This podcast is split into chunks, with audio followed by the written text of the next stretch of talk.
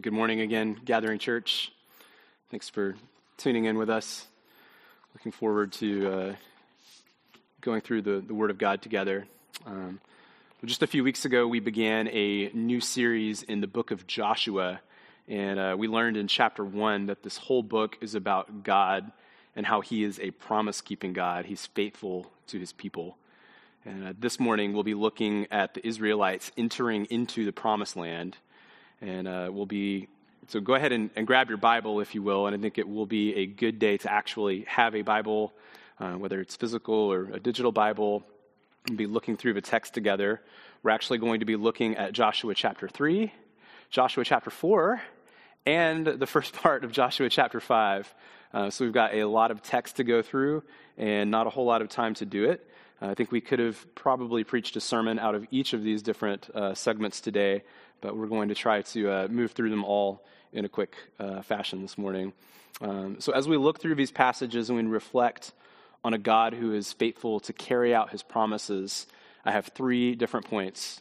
Point one will be God's wonders among his people. Point two will be God's acts remembered.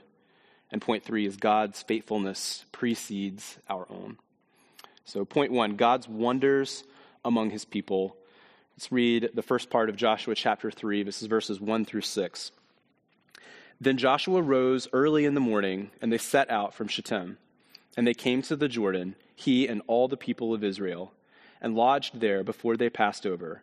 At the end of 3 days, the officers went through the camp and commanded the people, "As soon as you see the ark of the covenant of the Lord your God being carried by the Levitical priests, then you shall set out from your place and follow it.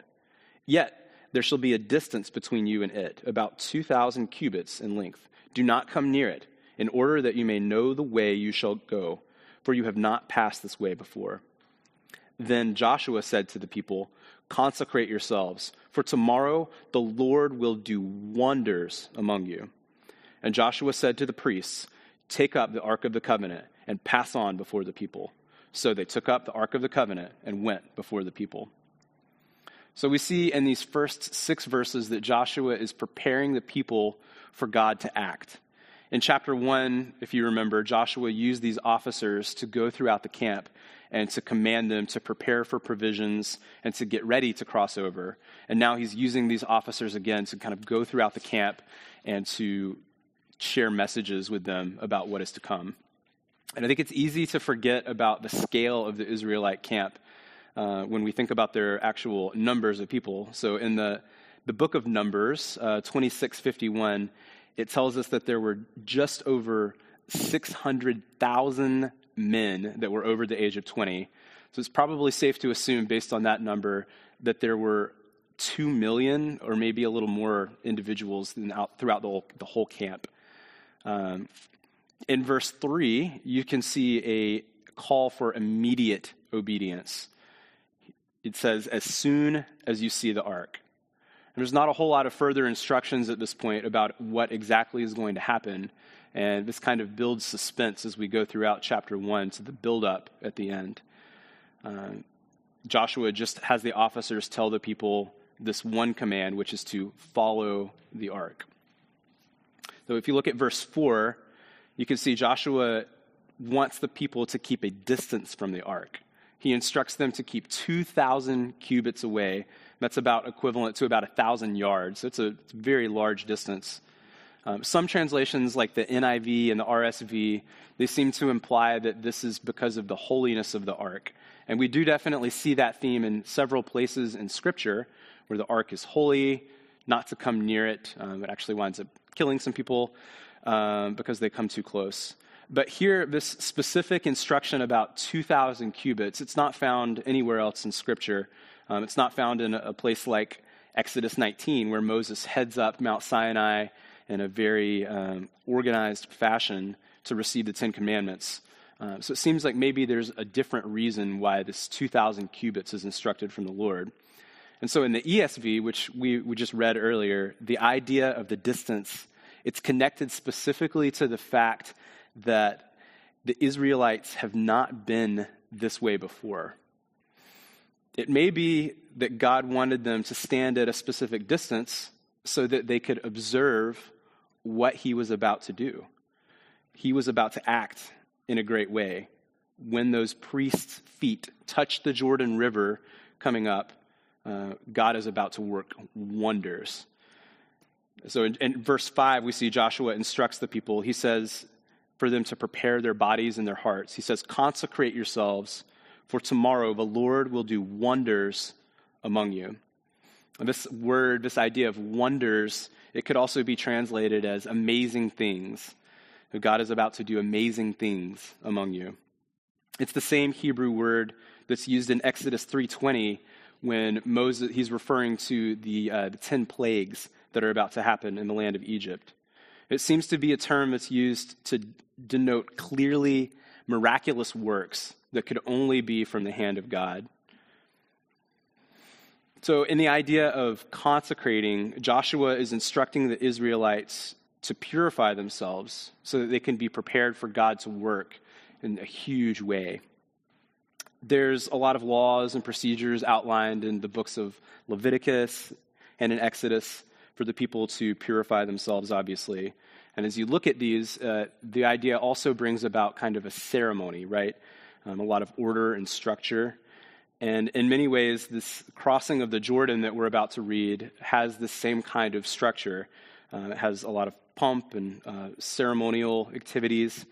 And there's three different groups that are acting in the midst of this ceremony. There's the priests who are actually carrying the Ark of the Covenant.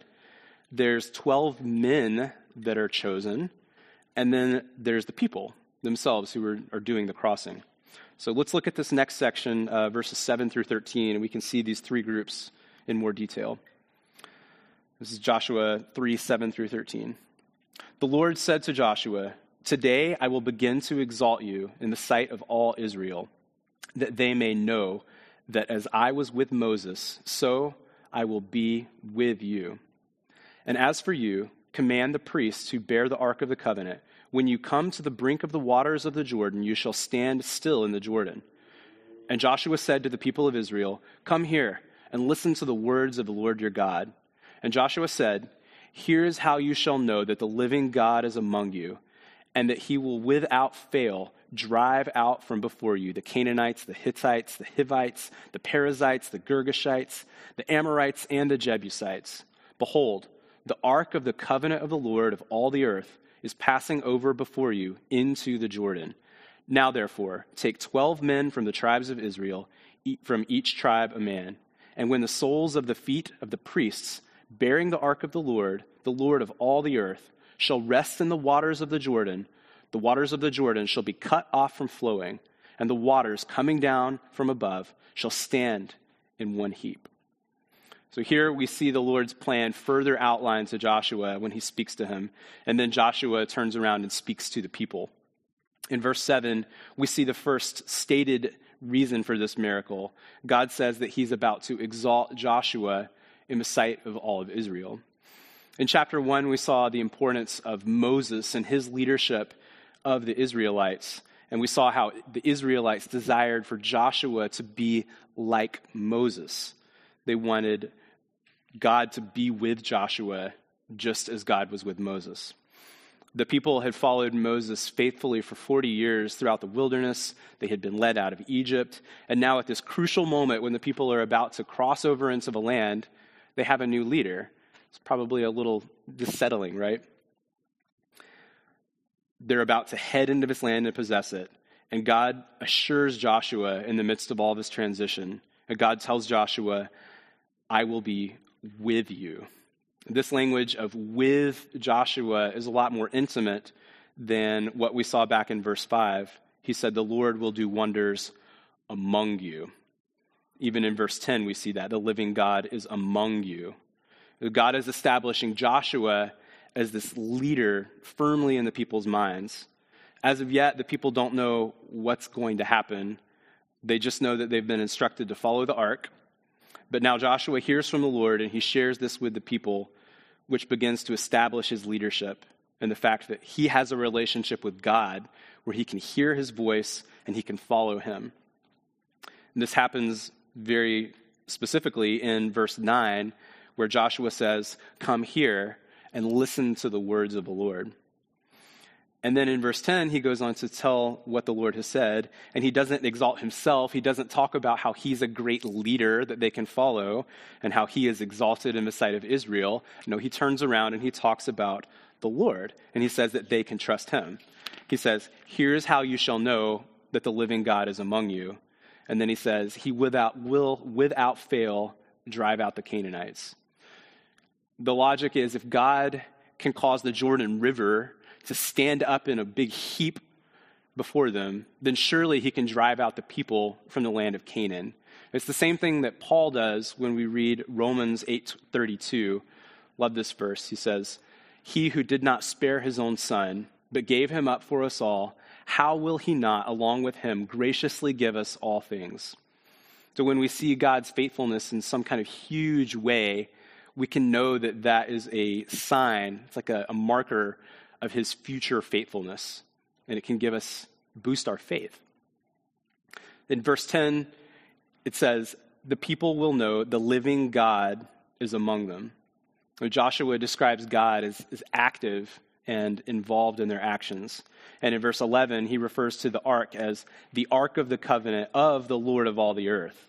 So the focus in this entire buildup, it's not necessarily on Joshua as a great leader, but rather it's on the power of God. The ark is a symbol of God's power and his presence, and God's miraculous actions are about to be on display for all to see.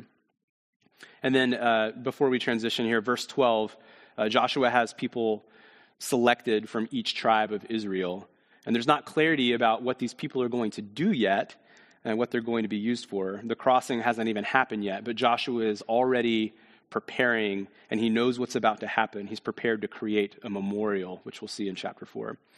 So look at verses 14 through 17 now.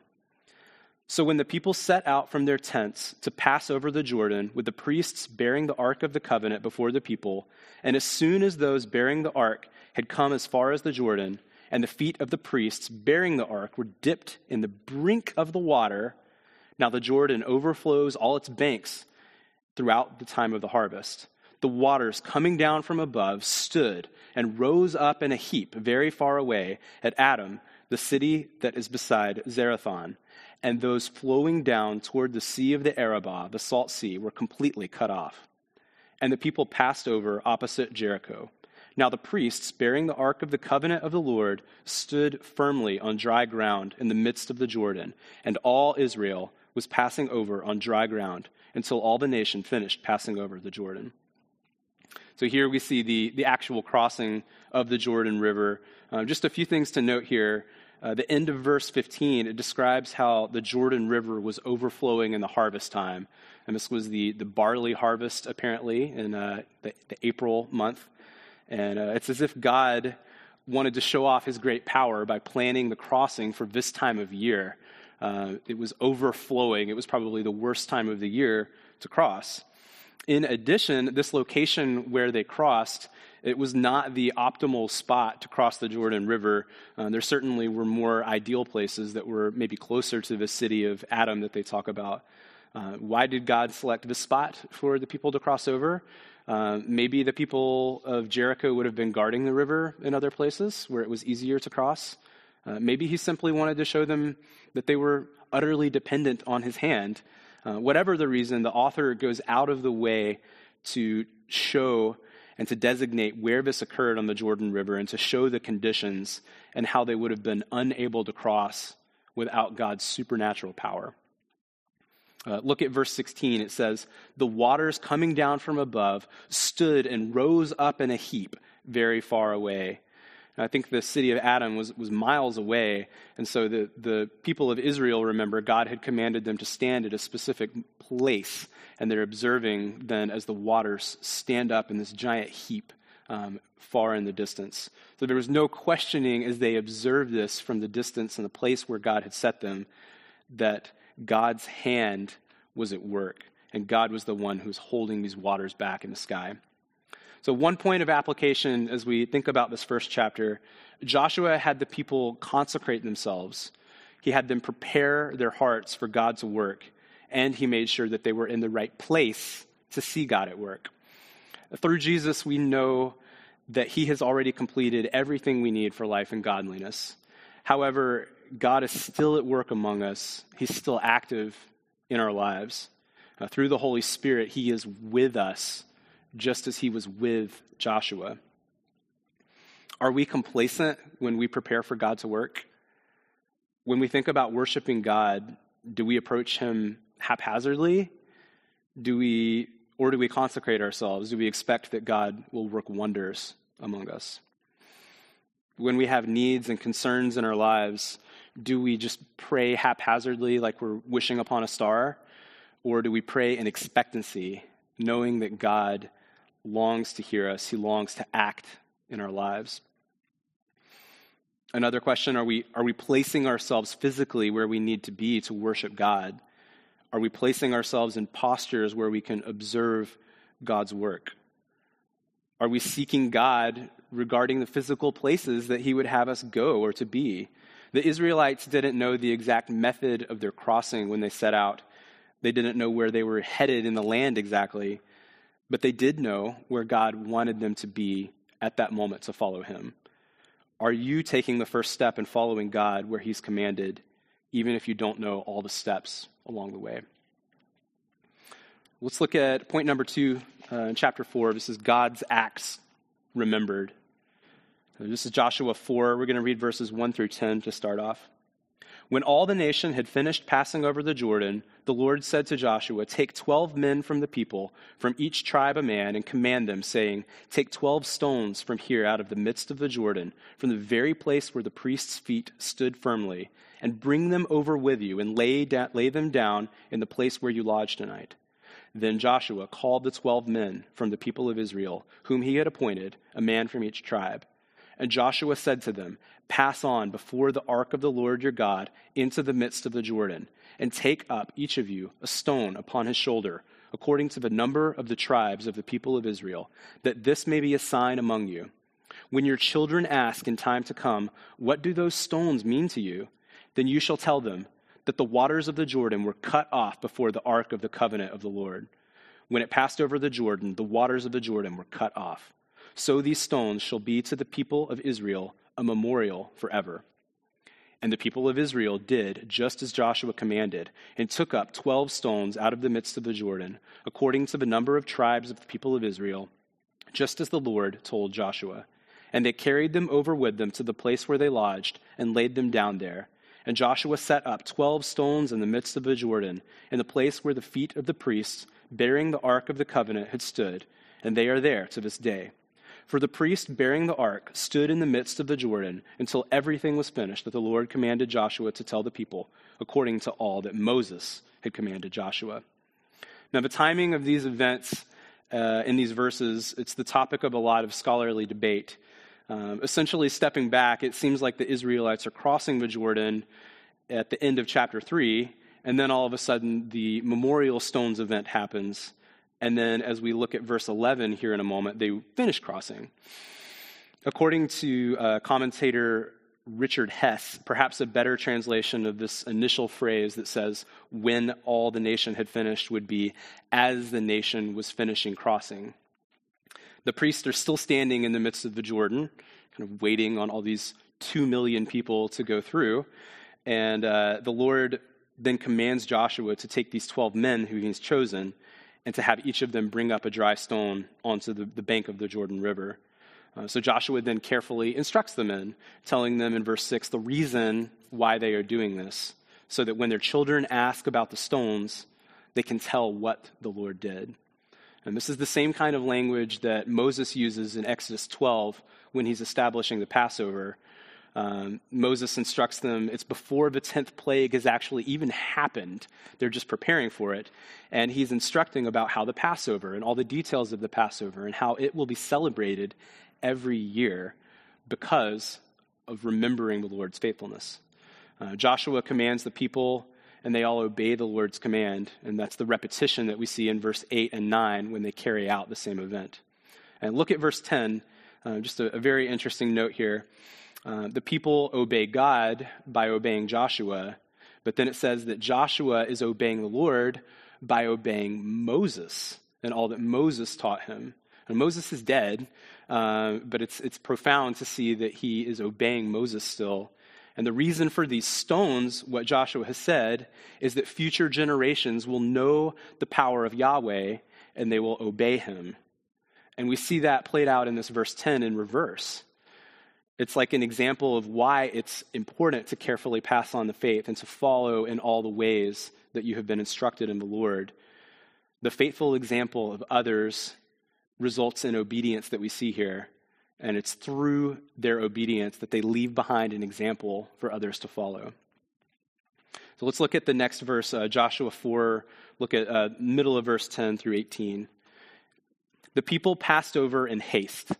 And when all the people had finished passing over, the ark of the Lord and the priests passed over before the people.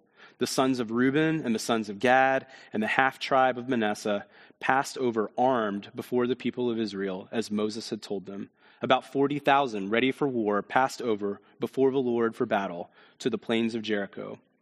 On that day, the Lord exalted Joshua in the sight of all Israel, and they stood in awe of him, just as they had stood in awe of Moses all the days of his life.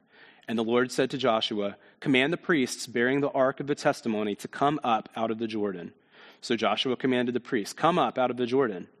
And when the priests bearing the ark of the covenant of the Lord came up from the midst of the Jordan, and the soles of the priests' feet were lifted up on dry ground, the waters of the Jordan returned to their place and overflowed all its banks as before. The people finished their crossing here, and we're reminded the reason that they're crossing over, which is to go to war. These people that are from the other side of the Jordan, the tribe of Gad and Reuben and the half-tribe of Manasseh, their people are going to stay there and live there permanently, but these men are crossing over and they're already armed for battle. They're ready to fight. And we see in verse 14 that God has delivered on his promise that he will exalt Joshua before all of Israel. And now in verse 18, we see the Jordan River. It returns to its normal flow and its overflowing state at this time of the year immediately when the priests step up on the riverbank. Again, we see just the certainty of the miracle of God in the timing of this flow resuming. So let's keep on moving. Joshua 4, verses 19 through 24. The people came up out of the Jordan on the 10th day of the first month, and they encamped at Gilgal on the east border of Jericho.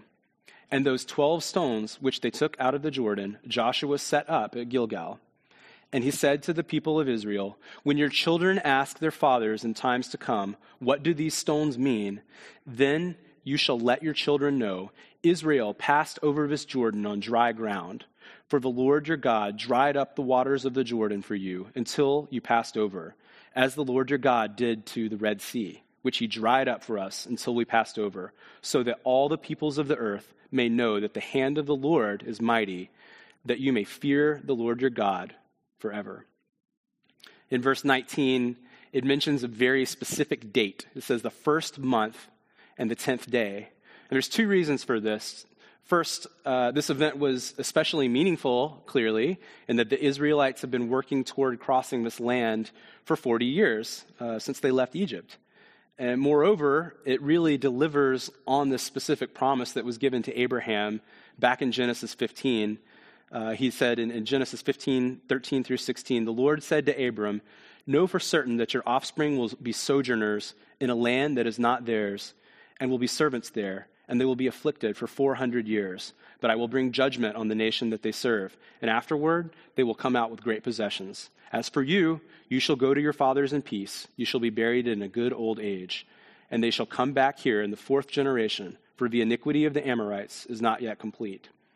So this moment has been anticipated for not just 40 years, but literally hundreds of years and generations. This moment's filled with a lot of great importance. And so marking it in a specific time makes sense. Second reason why it's marked is that it's 4 days before the Passover preparations are to begin. In Exodus chapter 12, Moses instructs the people that they will keep the Passover on the 14th day of the month. And so they're passing over on the 10th day, and the Passover is on the 14th. The people are about to celebrate the Passover just a few days after they've crossed the Jordan River. And this will be yet another memorial to remember God's faithfulness to rescue his people. It's like God is giving the Israelites reminder after reminder to assure them that he will give them this land and that he will deliver on his promises to his people. They have no need to be afraid. They should be strong and courageous, right? God's great acts are to be remembered so that we can have confidence in his faithfulness in the future. In verse 20, Joshua sets up the 12-stone memorial, and then he gives a speech before all the people. Earlier, when he had been instructing about the stones and what they meant, he was just instructing the 12 men. Now he's instructing all of the people. And he says, he specifically mentions the Red Sea crossing in verse 23, which further shows this transition from Moses to Joshua, and it reminds the people of his faithfulness in the past. The additional explanation he gives here about the stones that he didn't give to the 12 men, we can see in verse 24. He says that all the peoples of the earth may know that the hand of the Lord is mighty, and that you may fear the Lord your God forever. So the stones are for Israel and for Israel's children to fear the Lord and to obey him always, to worship him only. But they're also for the other peoples of the earth so that they can remember the mighty works of Yahweh and stand in fear. So a quick word of application. Are you looking at the memorial stones of the Christian faith that have been left for you as we sit here today in the year of 2020? There's so many memorials in following Jesus that have been left along the way by the apostles and those who have gone before us in the faith. Are we looking to those markers to help us remember God's faithfulness? Are we being careful to obey all that they have instructed us through the Bible and throughout history, just as the people were careful to obey Joshua and Joshua was careful to obey Moses? Also, are we looking forward? What memorials do you have in your life that you will point you and your children after you to the Lord? What legacy are you leaving behind in regard to your faith? Are there times in your life where the Lord has already clearly intervened and rescued you or provided for you? Have you shared these things with those that you love? Do you have a way of passing these stories forward to those who you love? Let's look at point number 3 now and finish up. This is God's faithfulness precedes our own. Let's look at Joshua 5, verses 1 through 9. As soon as all the kings of the Amorites who were beyond the Jordan to the west, and all the kings of the Canaanites who were by the sea, heard that the Lord had dried up the waters of the Jordan for the people of Israel until they had crossed over, their hearts melted, and there was no longer any spirit in them because of the people of Israel. At that time, the Lord said to Joshua, "Make flint knives and circumcise the sons of Israel a second time." So Joshua made flint knives and circumcised the sons of Israel at Gibeath Haraloth. And this is the reason why Joshua circumcised them.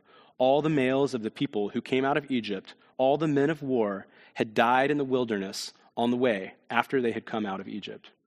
Though all the people who came out had been circumcised, yet all of the people who were born on the way in the wilderness after they had come out of Egypt had not been circumcised.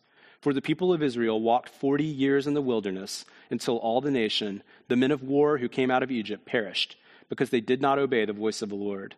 The Lord swore to them that he would not let them see the land that the Lord had sworn to their fathers to give us, a land flowing with milk and honey.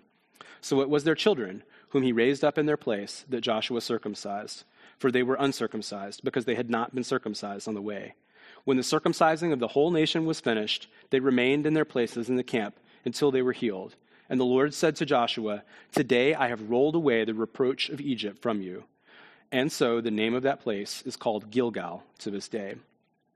At the end of chapter 4, we saw that these 12 stones as a memorial would remind all the people of the earth that the Lord is mighty. And here in verse 1, we see it doing exactly that. The people are standing in fear of Israel's God. The Canaanites' hearts melted, it says. And this works out pretty providentially because we see in verse 8, after the men are circumcised, they obviously need some time to heal. And so the nations being afraid keeps them from coming and attacking them while they're healing. In verse 3, Joshua circumcises the men. In the wilderness, it says they weren't circumcised at all, or at least maybe not correctly. Circumcision was the mark of the covenant, and so it's appropriate that the Israelites, as they take possession of the land, that they are marked as the people of God. Genesis 17:14 says, "Any uncircumcised male who is not circumcised in the flesh of his foreskin shall be cut off from his people. He has broken my covenant." And we see several times here in these verses, it's pretty repetitive, verses 5 through 7, there's this contrast between the old circumcised generation and this new uncircumcised generation. An interesting detail is in verse 6. It says, "The Lord swore to them that he would not let them see the land the Lord had sworn to their fathers to give us."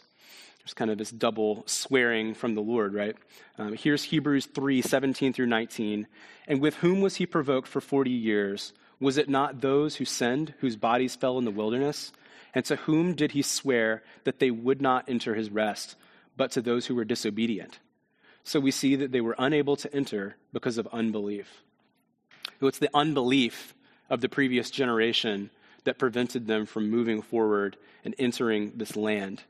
But now, in the promised land, we see that God is swearing in apparently contradictory ways in the moment. Now it's turned out that he was just and faithful all along. The Lord is faithful even when we are unfaithful. He's just and he fulfills things in his own time. Despite the unbelief of some, he is able to fulfill his promises to his people. There's clearly some irony in the fact that the Lord has delivered on his promise already to these uncircumcised ones who have not yet been faithful in being circumcised. God's faithfulness is not contingent on our deeds or our faithfulness. They didn't have to pause before they crossed the Jordan River to circumcise themselves and then cross. Think about it. They're already literally in the promised land here when they're being circumcised. God is the one who's the actor. He's the one who delivers on his promise first, and the people simply respond in worship and obedience. And in verse 9, God tells Joshua that he is rolling away the reproach of Egypt. He's clearly rescued them out of Egypt, and he's taken away the shame that comes with that. This name of Gilgal, you can probably see in a footnote in your Bible, it says that it sounds like the Hebrew for to roll. And God is the one who does this and accomplishes this because of his covenant and because of his people and his love for them. He is the one who removes their sin. He prepares them to celebrate the Passover. He prepares them to possess the land. And the people didn't accomplish this through their circumcision. They just obeyed, and the act signified what had already been done by God. So the application here, God loved us while we were yet sinners, and that Christ died for us. Are there places in your life where you're trying to take the credit for God's work? I just encourage you to repent, to recognize God's faithfulness apart from your actions, and to choose and follow in gratitude. Our salvation and our life in Christ is by grace alone. Last section here, Joshua 5, verses 10 through 12. "While the people of Israel were encamped at Gilgal, they kept the Passover on the 14th day of the month in the evening on the plains of Jericho. And the day after the Passover, on that very day, they ate of the produce of the land, unleavened cakes and parched grain. And the manna ceased the day after they ate of the produce of the land. And there was no longer manna for the people of Israel, but they ate of the fruit of the land of Canaan that year." So in verse 10, the people keep the Passover, which again is a memorial to God's faithfulness, another reminder of deliverance. And then in verse 11, they enjoy the produce of the land for the first time. They literally taste and see that the Lord is good, and they enjoy the God's rich provision and blessings in the promised land. And then we see in verse 12 that the manna ceased.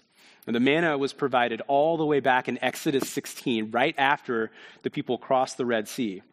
They had been gathering up this white, flaky, bread-like substance from the ground after it rained down, and they were eating it every day for the past 40 years. There were probably loads of people in this group who had grown up only eating manna, and they were probably sick of manna, which made this blessing of the real produce a lot more visceral. On the other hand, the people no longer had this tangible reminder of God's direct provision for them every day. However, I would say that the promised land obviously was a much greater and richer blessing from God. If the people would always remain grateful, which of course they didn't, it would serve as a sign that God provides for them. But after this initial blessing, as many of us do, we get very complacent and comfortable and used to God's blessing in our life. The two final points of application here. How often do we wish for a miracle from God when the blessing that we already have is right in front of us? God has richly blessed us in so many ways, but in our greed, in our selfishness, and our complacency, we tend to miss it. We want a manna raining down when we have a rich bounty of blessings right in front of us. The crowd that followed Jesus, if you remember, after the feeding of the 5,000, they wanted the same thing. They were missing Jesus for who he was because they wanted something else. We see this in John 6. This is John 6, 25 to 35. When they found him on the other side of the sea, they said to him, "Rabbi, when did you come here?" Jesus answered them, "Truly, truly, I say to you, you are seeking me not because you saw the signs, but because you ate your fill of the loaves. Do not work for food that perishes, but for the food that endures to eternal life, which the Son of Man will give to you. For on him, God the Father has set his seal." Then they said to him, What must we do to be doing the works of God?" Jesus answered them, "This is the work of God, that you believe in him whom he sent." So they said to him, "Then what sign do you do, that we may see and believe you? What work do you perform? Our fathers ate the manna in the wilderness. As it is written, he gave them bread from heaven to eat." Jesus then said to them, "Truly, truly, I say to you, it was not Moses who gave you the bread from heaven, but my Father gives you the true bread from heaven. For the bread of God is he who comes down from heaven and gives life to the world." They said to him, "Sir, give us this bread always." Jesus said to them, "I am the bread of life. Whoever comes to me shall not hunger, and whoever believes in me shall never thirst." Brothers and sisters, Jesus Christ is the bread of life. He is the fulfillment of all Israel's promises. The promised land was about establishing a people who would bring forth the promised one. He is our memorial stone. He is the cornerstone that we can build our life on and we can look to as we take communion, as we remember his work on our behalf to die for our sins on the cross and to rise again.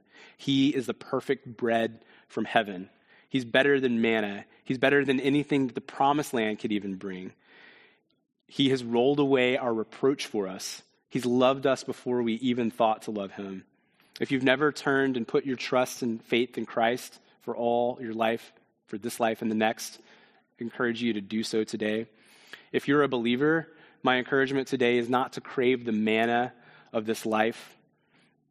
Crave Jesus, the bread of heaven.